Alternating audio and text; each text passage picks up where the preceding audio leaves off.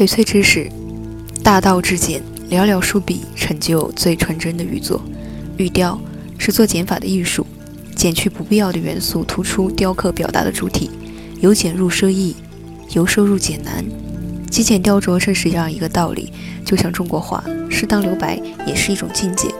真正的大师在创作的时候，会大限度地发挥材料本身的特点，少即是多，即简之美。简。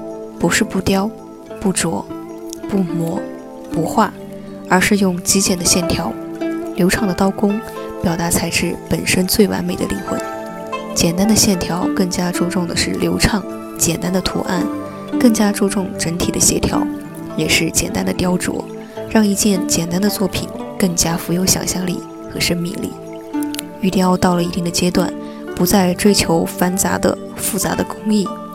而是结合自己的思想，追求简单的线条组合，用最简单的雕琢诉说自己的玉雕情怀。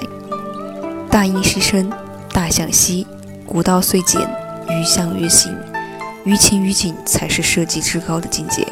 每一次创作都像是一个人的人生片段的表达，设计像是出自对美的渴望和追求。不仅玉雕极简主义，生活更是需要。应该说，极简主义最终根植的是一种生活方式和生活态度。无论古今中外，无论贫穷富有，简化欲望都可以达到简化生活的目的。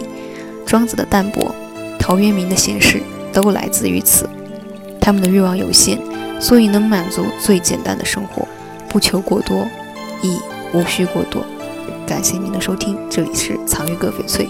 坚持只做纯天然翡翠，遵循天然翡翠的自然特性，实现零色差、自然光拍摄以及三天无条件退货等。依然是美伊从北方发来声音为您读语。那么我们下期节目再见。